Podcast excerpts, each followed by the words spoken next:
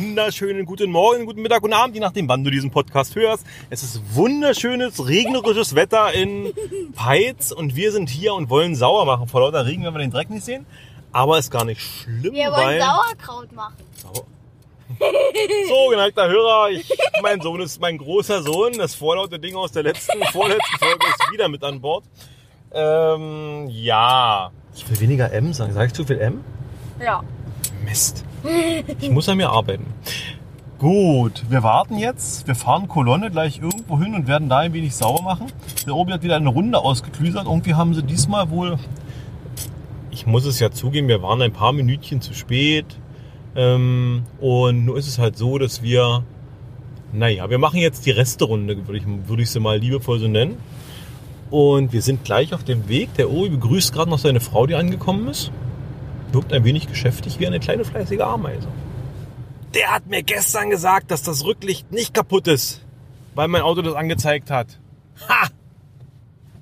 Nämlich eins zu null für das Gefühl.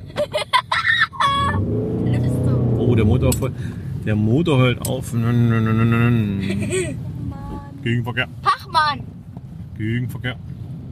Hier ist ein oh, schönes Bild. Sieht wirklich schön aus. Haben sie ganze Mauer gemalt. Ja, Peitz hat durchaus auch schöne Ecken. Muss man sagen. Ein bisschen ärgert es mich ja. Ich, wenn ich das richtig verstanden habe, rennen, rennen wir jetzt wieder die Runde, die wir die ganzen Jahre gelaufen sind. Ich hatte mal ein bisschen die Hoffnung, dass ich mal eine andere Ecke von Peitz kennenlerne. Aber na gut. Wenigstens da liegt Müll. Ja, das ist die Hauptsache. Weil wenn kein Müll liegt, was haben wir dann? Dann haben wir, dann dann haben wir wieder zurückfahren nach Polen, wo Mama jetzt hinfährt. Dann haben wir nur einen Spaziergang gemacht und dabei nicht mal eine Dose eingesammelt. Ich weiß nicht eine mal. Dose? Ich, ich glaube, es gab mal Zeiten, da wurde für das Zito wurden noch extra Dosen gelegt. Das Aber war Zito. Das waren die goldenen Zeiten. Gut, ich verabschiede mich jetzt erstmal. Wir fahren dem Obi hinterher. Ich habe keine Ahnung, wo uns der Weg führt. Und dann gibt es gleich mehr zu hören. Herzlich willkommen zur fünften Aktion Saubere Stadt mit den Geocachern und mit der Jugendfeuerwehr des Amtes Peitz. Bei dem doch etwas beschaulichen Wetter haben sich trotzdem wieder eine ganze Reihe von euch hierher bemüht. Ich bin begeistert, muss ich ehrlich sagen. Ja. Ne, denn das ist ja noch nicht selbstverständlich, dass man ja, sich in den Dienst einer Stadt stellt. Ne, äh, vor fünf Jahren haben wir die Thematik angefangen.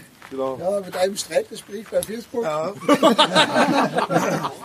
Und es hat Früchte getragen und ich wirklich, ich bin absolut äh, froh und äh, ja, absolut begeistert, äh, dass ihr euch hier äh, immer wieder bereit erklärt, ja, uns zu helfen, dass die Stadt immer mal wieder, zumindest einmal im Jahr, etwas sauberer, etwas ordentlicher wird. Andere Regionen fangen damit an. Wir machen, wie schon gesagt, das Ganze zum fünften Mal und ich hoffe, dass wir vielleicht auch eine sechste, siebte und achte und vielleicht eine weitere, jede weitere Veranstaltung hier durchführen können. Was haben wir für heute geplant? Natürlich erstmal zwei Stunden ungefähr wieder gucken, wo haben unsere Peitzer ihren Müll verloren. Ja, die Mülltonnen sind ja wieder noch, noch wieder annehmen, ja, dass der eine oder andere noch nicht sieht, wo sie stehen. Äh, einerseits der Bereich der Glascontainer, weil da sammelt sich immer einiges. Manche wissen nicht, was Glas ist. Die stellen dann auch schon mal Computerbildschirme hin. Da ist auch Glas dran. Ja, da ist auch Glas dran. Ja, dann im Bereich äh, um den Fischerfestplatz, wie ich immer schön sage, also im Volkspark und das Fischerfestgelände, durch die Abrissarbeiten da des ehemaligen Bergbaumarktes ist da ja auch einiges an Dreck entstanden. Ja, da wollen wir den Bereich Völkerfreundschaft Güllitze machen, gucken. Ja, also der alte Weg, wer schon mal dabei Weg, war, den war, den war eine große Runde. Richtig, richtig, so dass wir also eigentlich mit zwei Stunden ganz gut ausgefüllt werden. Danach, oder in der Zwischenzeit, werden wir das Versorgungsteam hoffentlich sich darum kümmern, dass dann äh, alles für das Essen bereitsteht. Guck mal, wie alle lachen, die an Essen. Ich habe noch nicht gefrühstückt. Natürlich, natürlich auch trinken. Also, ja. äh, anschließend besteht die Möglichkeit, hier unsere Hütten im Fischereimuseum zu besichtigen. Ja, und für die ganz hartgesottenen steht um dreizehn Uhr ein Ja, Spreewaldkahn bereit und man kann noch eine Stunde auf unserem Hammergraben äh, schippern und sich ein bisschen, ich sag mal so, den Vorspreewald, Hochwald bei uns um die Teiche anschauen. Das ist so für heute geplant. Ihr seid natürlich alle recht herzlich eingeladen, ja, das wahrzunehmen. Und äh, ja, ansonsten, ja, wer die Toilette besuchen will. Das Museum ist schon nur für uns geöffnet, ansonsten ist es eigentlich noch geschlossen. Hier drinnen gleich äh, ist eine Toilette und wenn man ein bisschen friert, da drin ist auch geheizt. Also man kann durchaus mal sich ein bisschen aufladen. Gerade für unsere Jugendfreunde hier, ja, ist doch etwas Geld, aber wird, ja. Ne? Ja, ansonsten wünsche ich uns für heute viel Erfolg. Ich gehe gerne jetzt erstmal zur nächsten Veranstaltung, weil heute in, in circa zwanzig Minuten die Kita-Olympiade in Peitz eröffnet wird. Und ja, da muss man auch mal sehen. Ja, das Thema kennen wir ja von vor drei Jahren. Ja, ne? Da haben wir ein bisschen geholfen. Da haben wir ein bisschen geholfen, haben wir ganz schön geholfen. Ja. Also, dass das finanziert worden ist. Ja. Also, äh, nee, wunderbare Sache. Also, wie schon gesagt, für heute viel Spaß, viel Freude. Ja. Und herzlichen Dank eigentlich schon mal im Voraus. Genau, dich schicke ich los, ich übernehme. Ja, ja. Äh, von mir auch nochmal ein herzliches Willkommen. Äh, wir haben die Jugendfeuerwehr, wir haben die Geocacher und dieses Mal zum ersten Mal haben wir einfach mal ein paar Ingress und Pokémon-Spieler mit dazugeholt. Das ist ein kleines Trüppchen hier vorne. Äh, ansonsten wie gewohnt unterm Pavillon das Logbuch, ein paar Trackables zum Tauschen mitnehmen, wie ihr wollt. Äh, Müllsäcke gibt die Marion aus, die Frau Melcher. Einmalhandschuhe sind auch da für alle. Ne? Ansonsten würde ich sagen, Äh, Jugendfeuerwehr Richtung Volkspark, ja. Äh, wer, wer zu Fuß ist, schließt sich dem einfach an, weil wir da hier rüberlaufen bis zum Volkspark. Äh, der Hausche, der Ralf, der nimmt äh, Leute mit zu den Lastcontainerplätzen. Ja? Genau. Äh, ich fahre mit dem Hänger rüber zur A W S und dann mache ich die Gullitz-Runde mit, da laufen wir mit. Und äh, dann war noch ein Trüppchen zur Richtung, Richtung Mausmühle. Äh, Mausmühle. Ne, also bis zu den Silos. Ja, teilt euch einfach selber auf. Das hat am besten funktioniert, bevor wir Einteilungen machen. Und dann geht's los. Ne, schön, dass ihr alle da seid. Viel Spaß und wir sehen uns spätestens beim Essen alle hier wieder. Live-Berichterstattung vom Feld. Die Mate oder die? Nee, das ist für... Geht nicht an die Seite zu stecken. Ach so. Ja. Dann musste. Ah, hier vorne ist ja, ja, dann kannst du da rein. Ich will, wo es das gerade steht. Alles gut. Das, nicht voll das heißt, ich darf mich jetzt nicht mehr. Tja, ich darf mich nicht mehr bücken. Tut mir leid. Because of the Kindergetränk. Äh, ja, ich habe vor fünfundzwanzig Sekunden wieder gestartet. Ich kann nicht dafür. Ich bin halt der, der Getränketransport. Ich bin der Getränkehalter. Der Transporteur quasi sozusagen. Sowas wie vom Home Shopping, nur halt nicht so schön. Tom, Tom, Tom, ich habe einen Müll. Dann heben wir auf. Geht nicht, dann, dann verkleckere ich das Getränk. Obi hat mich beladen mit irgendwas. Äh, Obi, mal ohne Mist, kann ich mich jetzt noch bewegen oder sippe ich mir an alles voll? Gut. Vor drei Jahren haben wir hier die Spitzhacke gefunden, würde ich behaupten.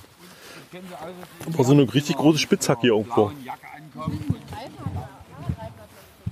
Und einen Traktorreifen hatten wir hier irgendwo ausgegraben. Ich habe gerade eine Fettklasse gefunden. Genau, ne? Honda, eine Fettklasse, ja. Womit man die Achsen abschmiert und sowas. Na siehst du? Was die Leute hier wegschmeißen, ist unbegreiflich. Ja?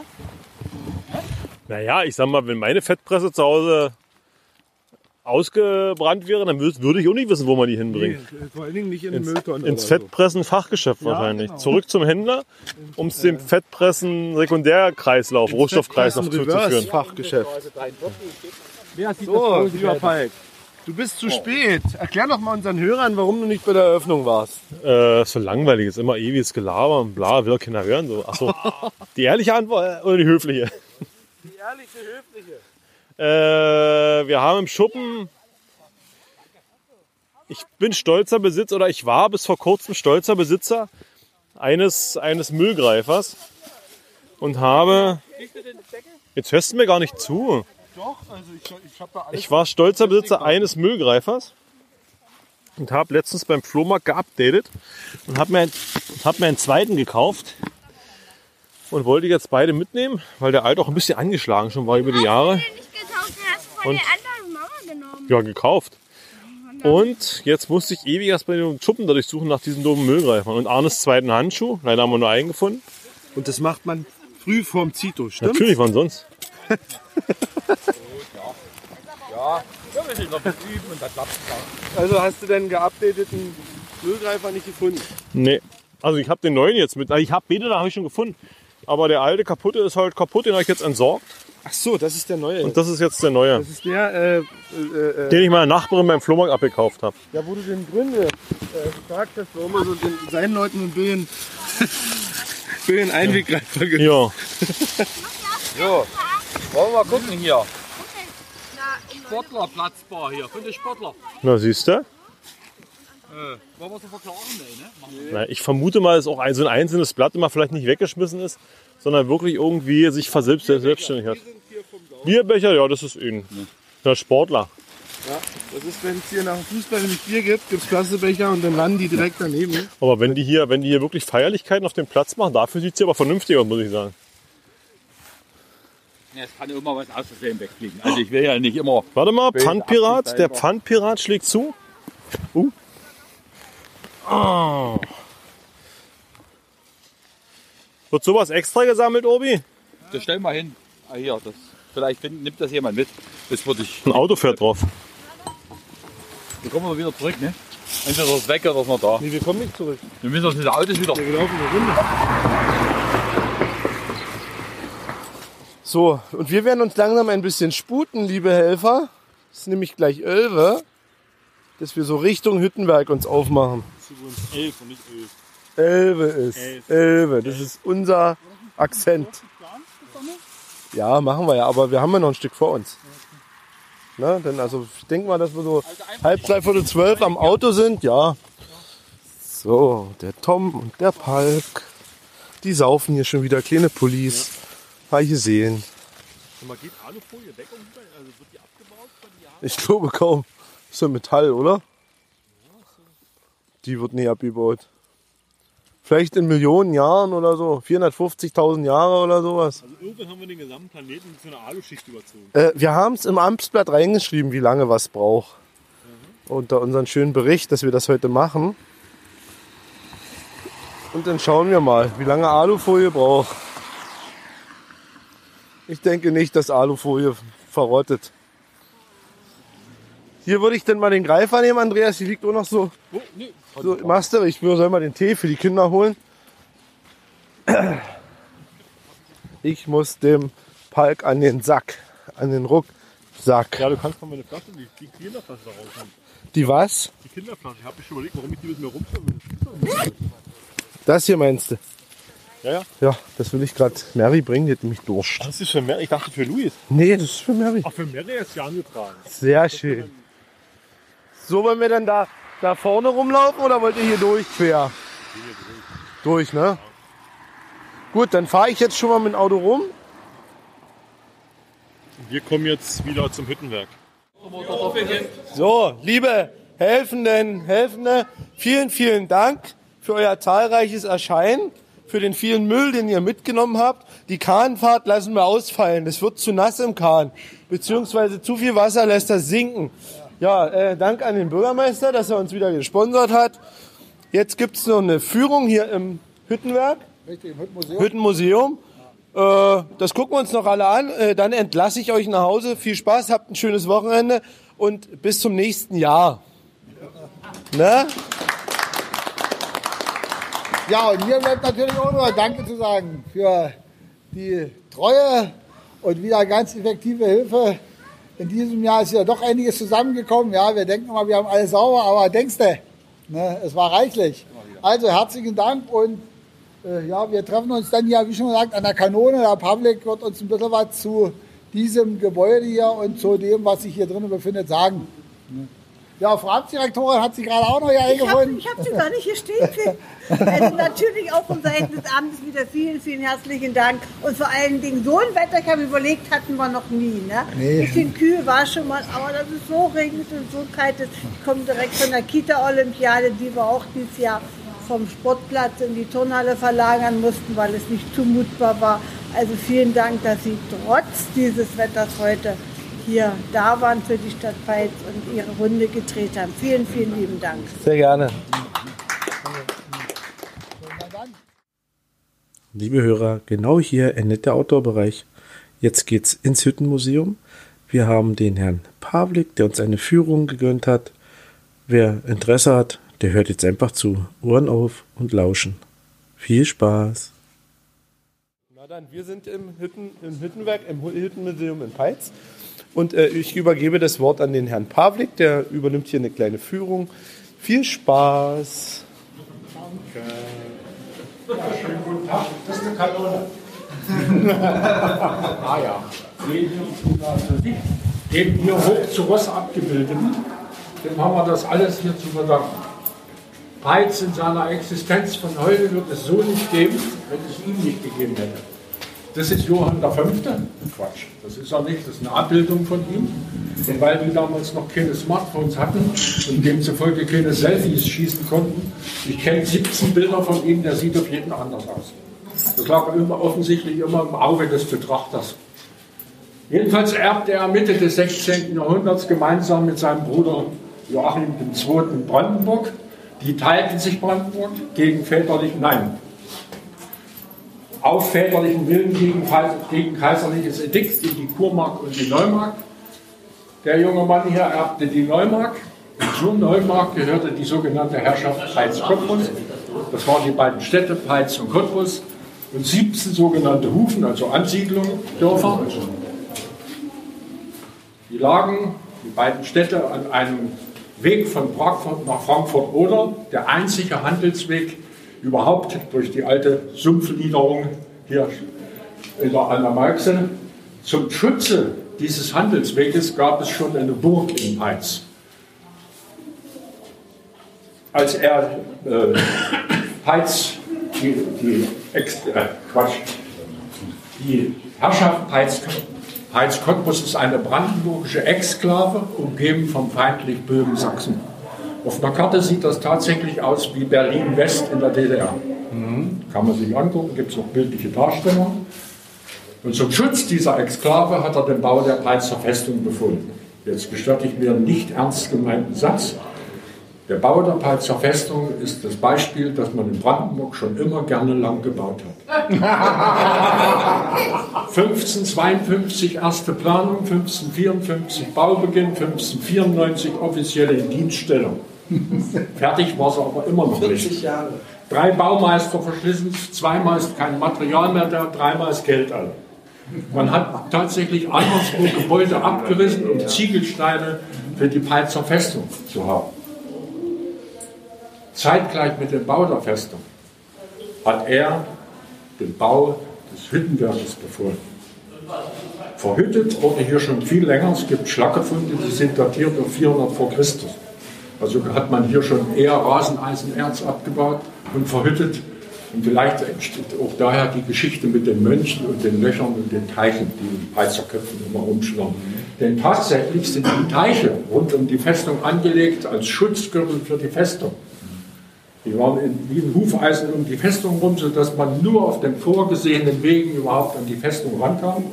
Und die wurden dann von den sogenannten Chevaliers schön von oben beschossen, sodass die Festung quasi uneinnehmbar war. Sie ist im Sinne des Wortes auch nie eingenommen worden, sondern am Ende des Siebenjährigen Krieges kampflos dem österreichischen Heer übergeben worden. Mit der seltsamen Folge, wenn man heute etwas über Peitz und seine historische Entwicklung wissen will, muss man nach Wien ins Kriegsministerium, weil die Herrschaften alles mitgenommen haben beim Abzug.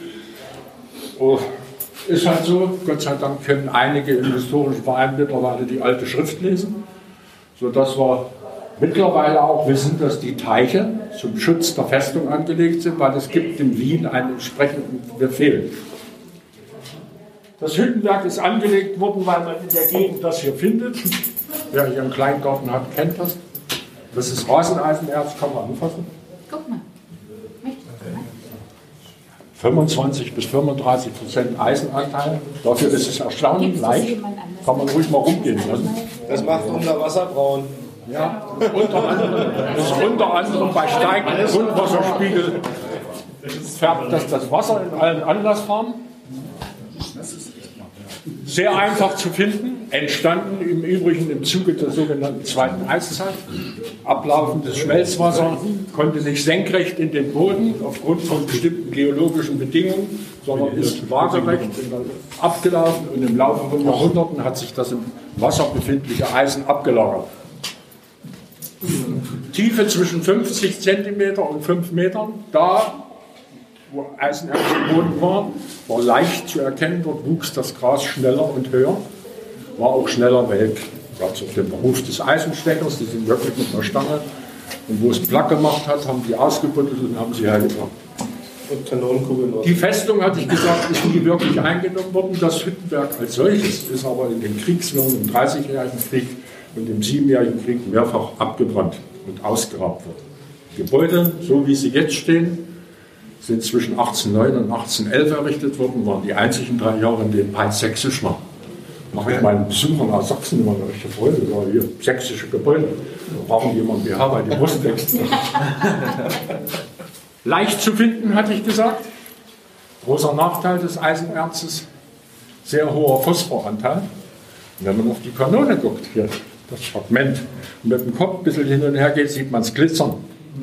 Das ist kristalliner Phosphor. Und das ist der Mangel im Peitzer Eisen. Das war quasi berüchtigt dafür. Dieser Phosphor, der kristallisiert in der Schmelze und macht das Eisen kalkbrüchig. Die Folge sehen wir hier, von dreizehn, andere Quellen sagen siebzehn, im Peitz probehalber gegossene Kanonen sind, sind dreizehn nach hinten losgegangen. Und müssen Sie sich mal vorstellen, die Kanone war ja mal so lang, hier war das Zündloch. Und im Moment des ersten Abschusses hat es das ganze Ende zerlegt, trotz dieser enormen Wandstärke. Ist schon höchst erstaunlich. Hat man also knapp zweihundert Jahre lang ausschließlich Kanonenkugeln im Peitz produziert. Für die drei brandenburgischen Festungen, Küstrin, Spandau, Peitz und für die Heere im Kriegsfall und Ziel. In allen Größen, voll und hohl. Die Hohlkugeln wurden in aller Regel dann mit Pulver gefüllt und mit brennender Lunte verschossen. Als das Ganze militärisch nicht mehr so richtig Sinn machte, weil es in Anführungsstrichen bessere Waffen gab, modernere, hat man dieses Hüttenwerk verpachtet an private Betreiber. Inzwischen, siebzehnhunderteins, war Brandenburg in Preußen aufgegangen. Es wurde also ein königlich-preußisches Hüttenwerk, steht heute noch vorm Tor, wenn man reinkommt. Und die privaten Be- Be- Betreiber waren in der Regel vom Fach. Jetzt eine Familie Vogtmann zum Beispiel in Peitz, im Begriff den alten Peizern. Die haben neben den Hochofen zwei Kupolöfen errichtet und haben das im Hochofen gewonnene Roheisen nochmal eingeschmolzen. Unter Zugabe von Alteisen und Buntmetallen gewünschte Legierung hergestellt. Und aus diesem besseren Guss hat man die tollsten Sachen gemacht. Also ich staune immer selber, kriege ein bisschen Ehrfurcht in die Stimme. Vom Bügeleisen bis zum Grabkreuz, Gaslaternen, was immer man sich aus Guss vorstellen konnte, wurde hier drin mit einfachsten Mitteln produziert. Eine kleine Auswahl steht im Nachbarraum, da gehen wir jetzt hin. Unter anderem auch Glocken, aber Glocken aus Eisen. Und die führe ich jetzt noch. Ganz, ganz Wie ergiebig ist dieses Rad? Entschuldigung. Wie ergiebig ist dieses Rad? Bitte? Wie ergiebig ist dieses Rad? Also fünfundzwanzig bis fünfunddreißig Prozent Eisenanteil. Also wenn ich im Prinzip fünfundzwanzig Kilo davon habe, kriege ich ein Kilo Eisen raus. Nein, nee, fünfundzwanzig Prozent. Wenn ich hundert Kilo, wenn ich hundert Kilo Erz habe, kriege ich fünfundzwanzig Kilo Eisen. Sie hat aber den unschätzbaren Vorteil, sie war bezahlbar. Sie war, würde man heute sagen, aus einheimischen Rohstoffen. Und sie wurde in wiederverwendbaren Formen in Kleinserien sozusagen gegossen.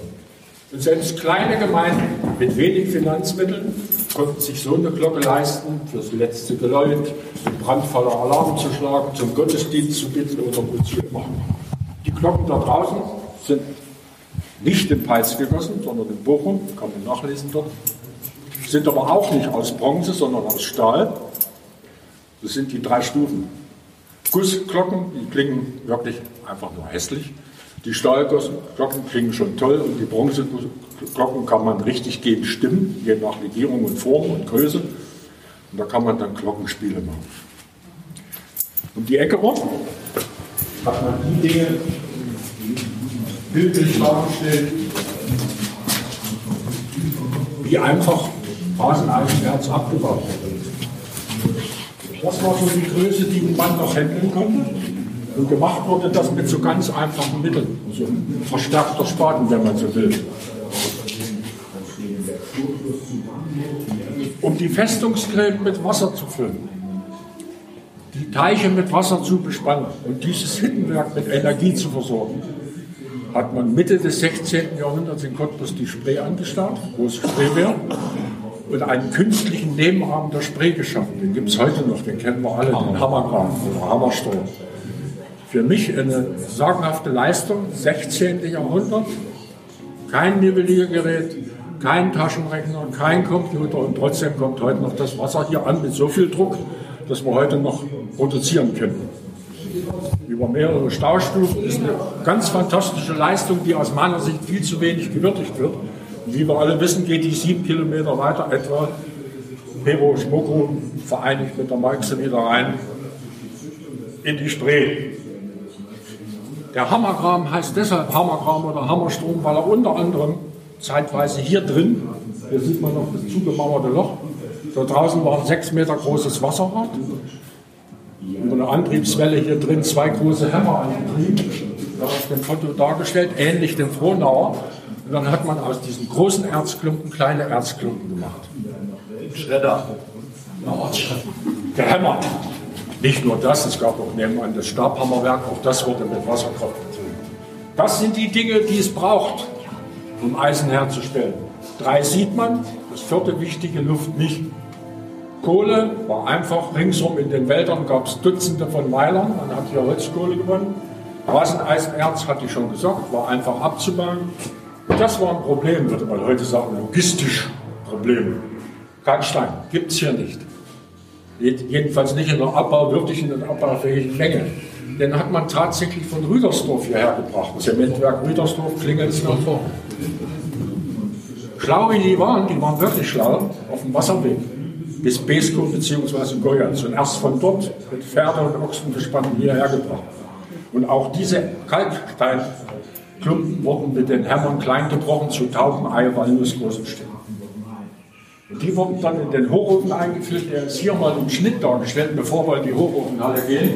Dann kriegen Sie mal eine Vorstellung, wie der aussieht. So einfach ein gemauerter Turm mit einer birnenförmigen Ausmauerung mit Schamotte ausgekleidet. Oben die Ablufthaube oben, hier unten wurde in die Luft eingeblasen. Von hier wurde er gefüllt, schichtweise Kohle, Kalk, Erz, Kohle, Kalk, Erz. Wie gesagt, Taubenei, Walnuss, groß gebrochen. fünfundvierzig bis siebenundvierzig Wochen im Jahr. Immer unter Feuer, vierundzwanzig Stunden lang. zwölf Stunden Schichten. War eine harte, schwere Arbeit. Der Aufzug zum Beschicken dieses Hochofens wurde mit dem zweiten Wasserrad angetrieben. Gibt aber nirgends eine, eine wirkliche Darstellung. Man sieht, findet auch nur noch, wenn Sie dann mal die Treppe hochgehen, Fragmente der Querschienen, weil die, das Hochgefahrene dann mit Loren rüber in den Hochofen geführt haben. Der Hochofen gliederte sich in drei Zonen: Vorwärmzone, Glühzone, Schmelzzone. Schmelzzone, da wo die Luft angeblasen wird. Die Luft wurde anfangs mit großen Blasebälgen erzeugt, die auch über Wasserkraft angetrieben wurde. Das war das dritte Wasserrad hier. Alles angetrieben vom Hammergraben. Man merkt die Wichtigkeit dieses Hammergrabens. Später hat man dann sechzehnhundertsechsunddreißig, siebenunddreißig, achtzehnhundertsechsunddreißig, siebenunddreißig bis achtunddreißig ein Doppelzylindergebläse errichtet. Und das funktioniert heute noch, das kann ich Ihnen vorführen. Jetzt gehen wir mal darüber. Hast du alles verstanden?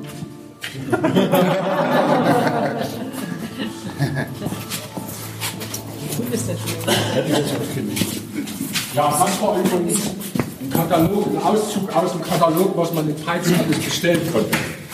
Wie gesagt, Zahnräder, Töpfe, Tiegel, Teller. Und weil die Töpfe zum Anbrennen neigten, hat man nebenan das Gebäude auch noch ein Emaillierwerk errichtet und hat darin das Ganze emailliert.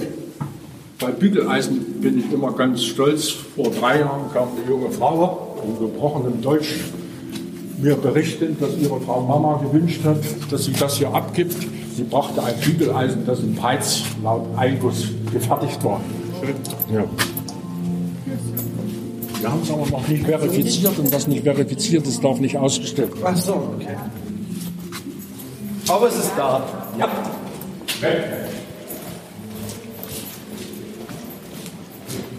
Zieh mir nur mal die Jacke an, weil da hoch. Haben wir uns jetzt alles so gelernt? Sehr schön.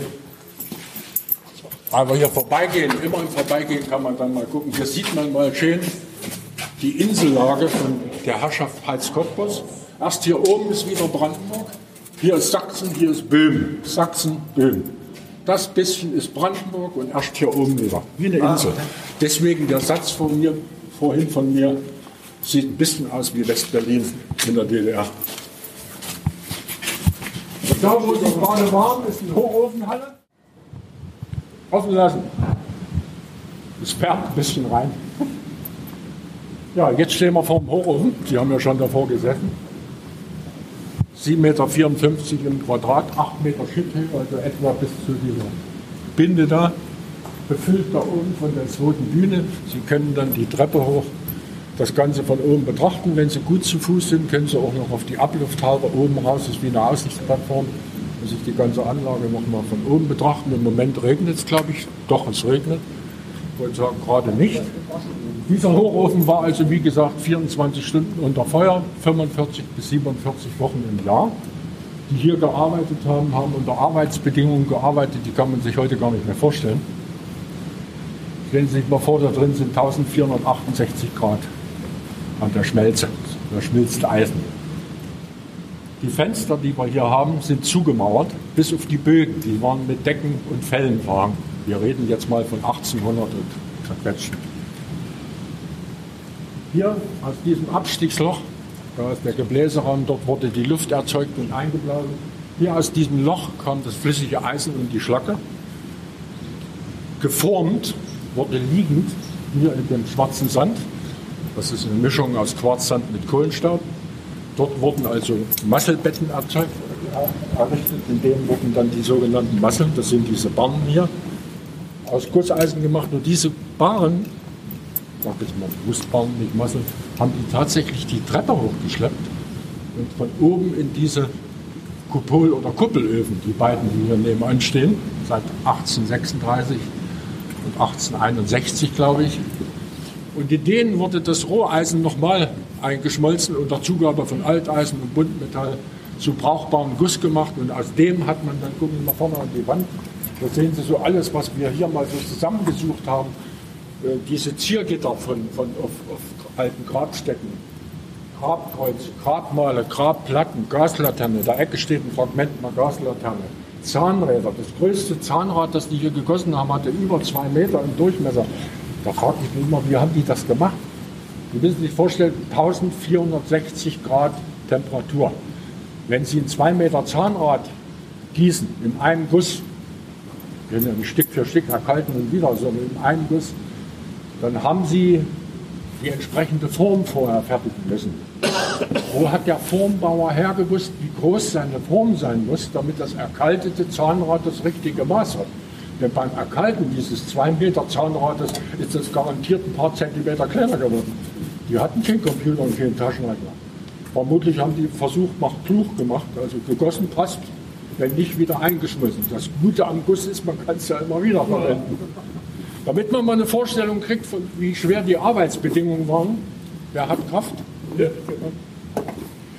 Das ist so ein normaler Schöpfer. Der wurde mit Schamotte ausgekleidet und hier habe ich jetzt ein Stück Eisen drin, etwa in der Menge, die das flüssige Eisen vierzehnhundert Grad heiß hätte. Und das haben die zwölf Stunden gemacht. Mhm. Naja. Naja. Wie weit mussten Sie fahren? Ja, je nachdem, wo sie die Form hatten. Und da mussten sie aber ganz schön rennen. Das kühlt ab. Naja, naja, so schnell kühlt es nicht ab. Äh, wer Lust und Laune hat, kann ja am Ende noch ein, ein, ein Video vom vorletzten Schaugießen zweitausendvier in einem von den Kuppelöfen gucken. Da sieht man, die haben schon, die bewegen sich gemächlich. Das kann man nicht schnell machen. Das hat vierzehnhundert Grad. Wenn Sie sich das auf die Füße kippen, hatten Sie mal einen Fuß. Ja, ich wollte das nur demonstrieren. Es ist wirklich sauschwer, was die hier für schlimme Bedingungen hatten. Dazu kam ja, dass es keinen elektrischen Abzug oder irgendwas gab. Wenn das Wetter schlecht war, hat es ja die Gichtgase noch hier runtergedrückt. Es war also heiß, staubig und verqualmt. Sind alle nicht sehr alt geworden. Aber die Frauen waren begehrt. Die Witwen, die Erbten, die Rechten. Jetzt komme ich zu etwas. Alle, die hier gearbeitet haben, die Former, die Gießer, waren hochspezialisierte Facharbeiter, die aus dem ganzen deutschsprachigen Raum zusammengesucht wurden. Die Former waren eigentlich die wichtigeren, weil wenn die Fusch gebaut haben, war auch das Fertige nicht. Alle, die hier gearbeitet haben, haben hier gewohnt. Es gab mehrere Familienhäuser, eins steht noch hier hinten. Wir hatten Braurecht, Schankrecht, Fischereirecht. Wir hatten eine eigene Schule und einen eigenen Laden. Und, scherzhaft gemeint, was ich jetzt sage, sie haben im Dauerzustand Duty-Free gelebt. Weil alle Händler, die hier vorne auf der einzigen Straße, die es überhaupt weit und breit gab, vorbeiziehen mussten, haben, bevor sie am Ende der Dammzollstraße, da wo die Oase neunundneunzig jetzt steht, war das Cottbuser Tor und davor war das Zollhaus. Dort mussten alle Händler Zoll bezahlen. Und bevor sie dort Zoll bezahlt haben, haben sie es erstmal im Hüttenwerk verkauft. Ergo hatten die immer zollfreie Waren. Das ist nicht ernst gemeint, aber es ist Tatsache so. Ja, und wie gesagt, wenn einer der Mitarbeiter hier verstorben ist, die Witwen erbten diese Rechte. Da waren die immer ganz begehrt. Das ist nicht ernst gemeint. Wir gehen jetzt, wenn es nicht noch war, ach doch, noch was ganz Wichtiges. Mein Gott, das Wichtigste, fast vergessen. Gucken Sie mal einen Blick nach oben. Da sehen Sie ein ganz tolles Dach. Nicht so lange, sonst fällst du um. Wenn ich so lange hochgucke, ist mir irgendwann schwindelig. Äh, ein sogenanntes geschweiftes Bohlenbinderdach. Vom Prinzip her ein Kiel oben liegendes Boot. Das Dach beginnt hier unten auf dem Sockel und liegt wie ein Boot, trifft sich oben genau in der Mitte. Die Spitzen, die wir hier sehen, halten nur den Kran oder die Zwischendecke. Mhm. Das Dach selber hält in sich im Grunde ein Kiel oben liegendes Boot. Mitte der neunziger, als das hier so langsam losging mit Museum, äh, war klar, wir müssen mit dem Dach was machen. Es war vieles morsch, rum und schief. Da war die Frage, wenn wir es abreißen, kann das noch jemand? Weil die Denkmalschützer sagen, das muss genauso wieder hin. Äh, und ist es bezahlbar? Frage eins wurde bejaht, Frage zwei verneint. Da hat man die schlaue Idee gehabt, nur das meine ich jetzt wirklich ehrlich, schlaue Idee, und hat zwei junge Männer, die in Cottbus ihre Abschlussarbeit an der B T U gemacht haben, das ganze Dach durchprüfen lassen, das ist da dokumentiert. Und die haben wirklich Balken für Balken, Sparren für Sparren geprüft und haben die morschen, faulen ersetzen lassen. Ganz deutlich zu sehen, die neuen Balken sind heller und haben Metallbolzen. Das alte Dach kennt überhaupt kein Metall, selbst die Zapfen waren aus Holz. Und da, wo neues Holz ist, sieht man, es ist heller und es ist Metall drin. Jetzt gab es eine Frage, richten wir das Dach wieder gerade auf? Weil im Laufe von zweihundert Jahren hat sich das Dach von West nach Ost geneigt. Vermutlich, weil wir mehr Westwind haben als Ostwind, keine Ahnung. Jedenfalls, wenn Sie genau hingucken, ich mache es mal extrem, steht das Dach so. Also nicht mehr gerade, die eigentlichen Träger. Das hat man sich nicht getraut. Was passiert denn, wenn wir das gerade ziehen? Dann hat man diesen schrägen Zustand von den Jungs durchgerechnet statisch mit diesen Verspannungen gesichert. Deswegen sind überall diese Stabstahlverspannungen drin. Man hat meines Wissens nie nachspannen müssen. Das wurde bis vergangenes Jahr überwacht. Da, waren, da hängt noch, sind noch die, die Führung. Da war überall ein Lot. Und damit hat man hier ein Monitoring aufgebaut und hat das Dach überwacht. Seit Mitte der neunziger bis vergangenes Jahr. Das, das Lot war immer noch im Lot. Also haben die beiden Jungs gut gerechnet. So, so viel zur Halle. Jetzt gehen wir mal in den Lüfterraum. Das ist eben aus der letzten Blasebälge, die man früher verwendet hat. Und das ist das Doppelzylindergebläse, mit dem die Luft erzeugt wurde, um damit die Schmelze zu erzeugen. Funktioniert wie eine Luftpumpe, die am Fahrrad ist, nur doppelt. Das heißt, es sind zwei Blechplatten, dazwischen ist Büffelleder, etwa einen Zentimeter stark. Und der Ansaugstutzen hier oben, der geht bitte nicht durch. Das ist die Ansaugklappe, die ist aus Holz, damit sie leicht ist. Der ist hier unten nochmal. Und egal, ob der Stesel runter geht oder hoch, eine Seite zieht, die andere drückt. Das Ganze hat man daneben nochmal hingesetzt, über das Gestänge gesteuert zeitversetzt. Dann bekommen Sie einen quasi kontinuierlichen Luftstrom. Der ging über das Steigrohr hoch auf die Ablufthaube, wurde da oben vorgewärmt, kam als warme Luft wieder runter und wurde hier unten eingebaut. Sie sehen, laut Schild ist das siebenunddreißig, achtunddreißig, achtzehnhundertsiebenunddreißig, achtunddreißig gebaut worden, das Gebläse, und es funktioniert heute noch, und das führe ich Ihnen jetzt mal vor. Was mich dabei ärgert, muss ich der Ehrlichkeit halber sagen. Hier sehen wir ein Loch in der Wand.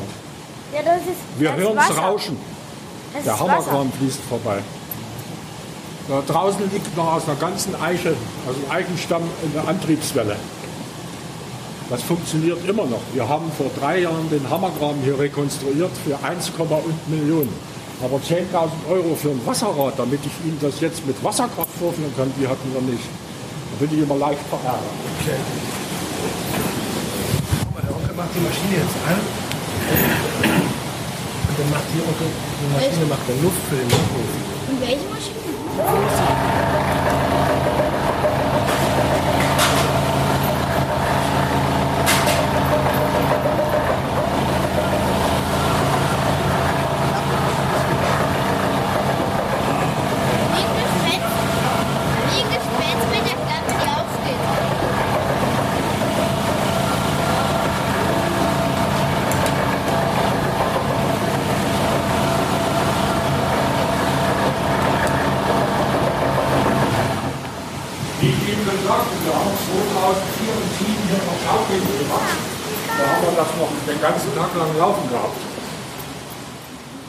Die warme Luft wurde hier unten eingeblasen und da, wo die Luft reinkommt, haben Sie die höchste Temperatur. Dort entsteht die Schmelze, von dort erfolgt der Abstieg.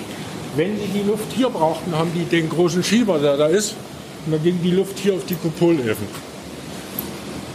Die waren schon schlaue Menschen. Funktioniert heute noch. Ich habe seit dem Mauerfall den zweiten Kühlschrank und die dritte Waschmaschine. Das Ding geht immer noch. Weißt du, wir gehen mal ein Stück weiter. Hier durch den, in dem Nebenraum ist die Leihgabe eines Pfalzer Neubürgers, den die liebe Liebe hierher gebracht hat, wie mich. Äh, der junge Mann, Anführungsstrichen, ist mittlerweile über neunzig, ist sein Leben lang in stillgelegten Bergwerken mit Höhlen rumgekrochen und hat Mineralien und Fossilien gesammelt, seltene. Darunter ein versteinertes Krokodil, darunter auch Halbedelsteine, kristalline Formen von Gips, ganz tolle Geschichten. Wen es interessiert, der kann dann noch einen Blick da reinwerfen. Wer sich den Hochofen von oben angucken möchte, kann die Treppe hoch. Sich nebenher noch die Ausstellung Woodstock am Karpfenteich zu Gemüte führen. Ich denke, die meisten von Ihnen sind aus Peitz oder aus der Umgebung. Nee? Dann, äh, Dann kennen Sie die Geschichte, wollte ich gerade sagen, aber dann ist es nicht so. Wir hatten in Peitz, glaube ich, dreizehn Jahre lang ein privat organisiertes Jazzfestival auf dem Fischerfestgelände. Für die Altpeizer war das immer die blanke Katastrophe, weil die vielen tausend jungen Leute die Läden leer gekauft haben. Da gab es aber auch nicht ein Ding, wo Alkohol drin wäre, nach dem Wochenende. Äh, war wirklich... Äh, Für mich war das immer ein Phänomen, weil das ist wirklich privat von einem Cottbusser und einem Peizer organisiert, an den zuständigen staatlichen Stellen, wie das so schön hieß, vorbei, jahrelang gut gegangen und dann irgendwann mal verboten worden. Weil es entwickelte sich zu einer Art oppositionellen Treff. Die Peizer sagten gewöhnlicherweise, die Gammler kommen wieder, weil die in der Regel lange Haare hatten. Das ist da oben dokumentiert an Schautafeln mit Bildern und was auch wichtig ist, mit Kopfhörern und man kann Hörproben nehmen. Wer sich's antun möchte, Free-Jazz ist nicht mein Ding. Nee. Absolut. Da sage ich immer, dann noch eher Helene Fischer. Ja, nichts für meine Wahl. Wenn Sie das wieder rausgehen, werfen Sie mal einen Blick und die Tafel. Ich finde die immer ganz gewaltig interessant. Hier sind Abbildungen des Hüttenwerks, wie es mal aussah, in Fußball. Das hier war zum Beispiel, wo wir jetzt sind, das Futtermittellager der Fischer. Weil dieses Hüttenwerk steht nur noch, weil mit dem Ende des Hüttenbetriebes die Fischer hier Einzug gehalten haben, hier drin Futtermittel gelagert haben, die Kähne über den Winter gebracht haben, eine Werkstatt und Garagen hatten und demzufolge immer das Dach halbwegs dicht gehalten haben. Da das Ganze neunzehnhundertsiebenunddreißig als technisches Denkmal unter Schutz gestellt wurde, hat es auch die D D R überlebt. Wenn man mal eine Vorstellung haben will, wie es mal aussah, hier sind auch noch die zugemauerten Fenster, die ich vorhin erwähnt habe. War schon ein schlimmer Zustand und ich bin wirklich stolz, was der Verein und die Stadt dann zustande gebracht haben. Diesem Museum eigentlich ist bedankt. Ja, ja, klar. Alles.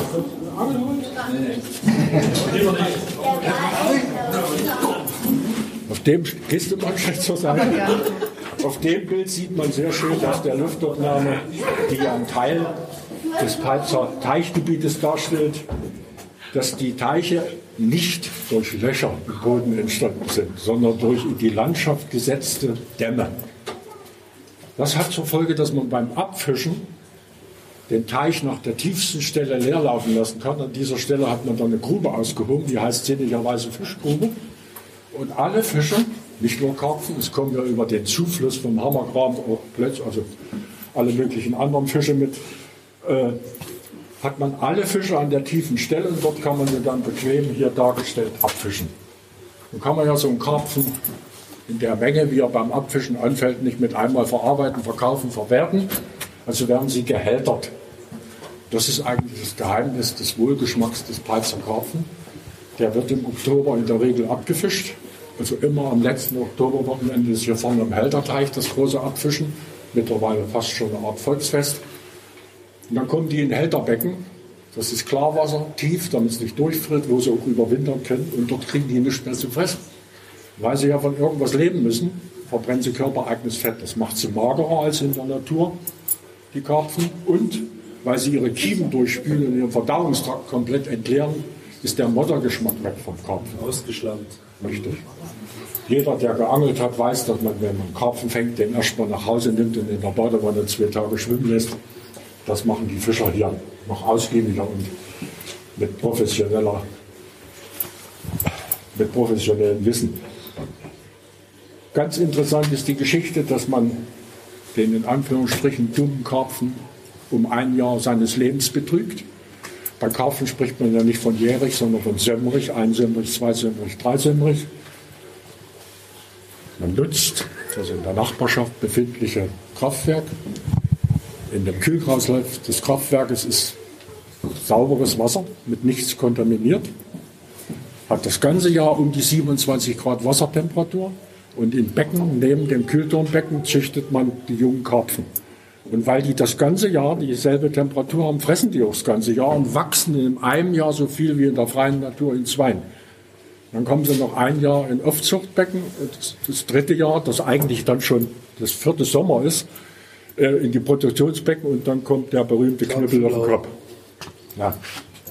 Ganz interessante Geschichte, Fra- ergibt sich die Frage, was passiert, wenn das Kraftwerk dicht macht. Dann werden sie irgendeine andere Wärmequelle suchen müssen oder sie gehen wieder zu den alten Methoden ein Jahr länger. Hier werden sie. Gucken Sie sich in Ruhe um. Hier sind in, in, in aller Dichte, sehr dicht beieinander Fangmethoden, Hälterungsmethoden, Transportmethoden dargestellt. In der, in der Urzeit wurden hier Karpfen in sogenannten Schüttelfässern, einen Schritt zur Seite, hier so die gelochten Fässer,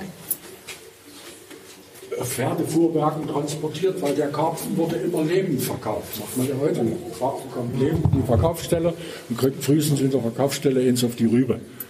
Es gibt Ausnahmen mittlerweile. Wundere ich mich ein bisschen über unsere Peitzer Fischer.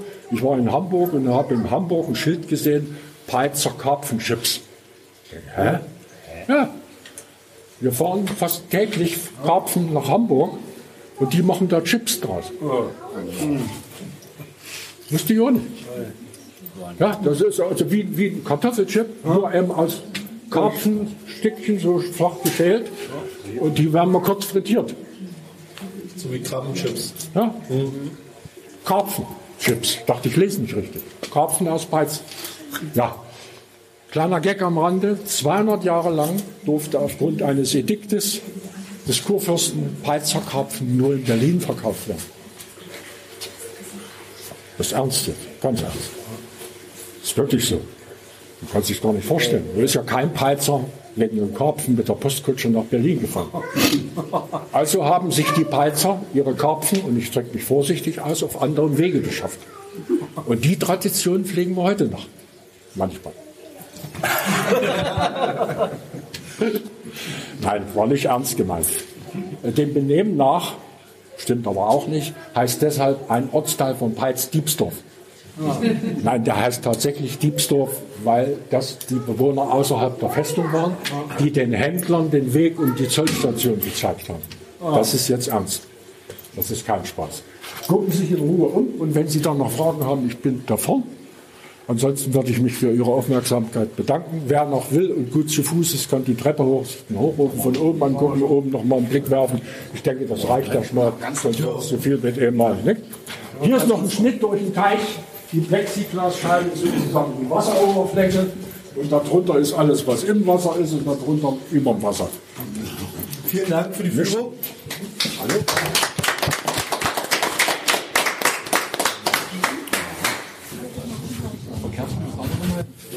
So, lieber Palk, wieder was für die Allgemeinbildung. Die Hamburger machen Krabben aus eurer... Die Krabbenchips? Nein, Karpfenchips. Widerlich.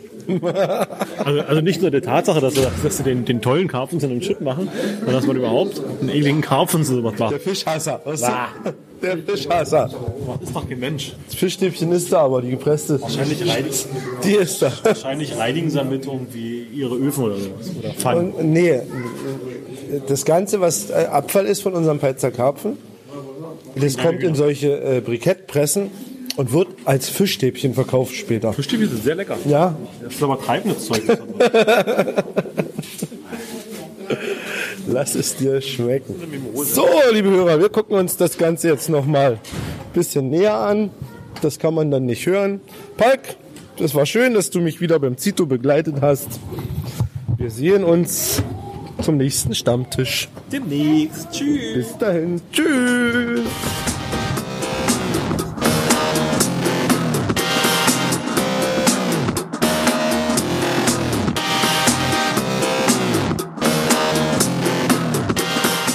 Over and out. Eine Produktion des Podcast Imperiums.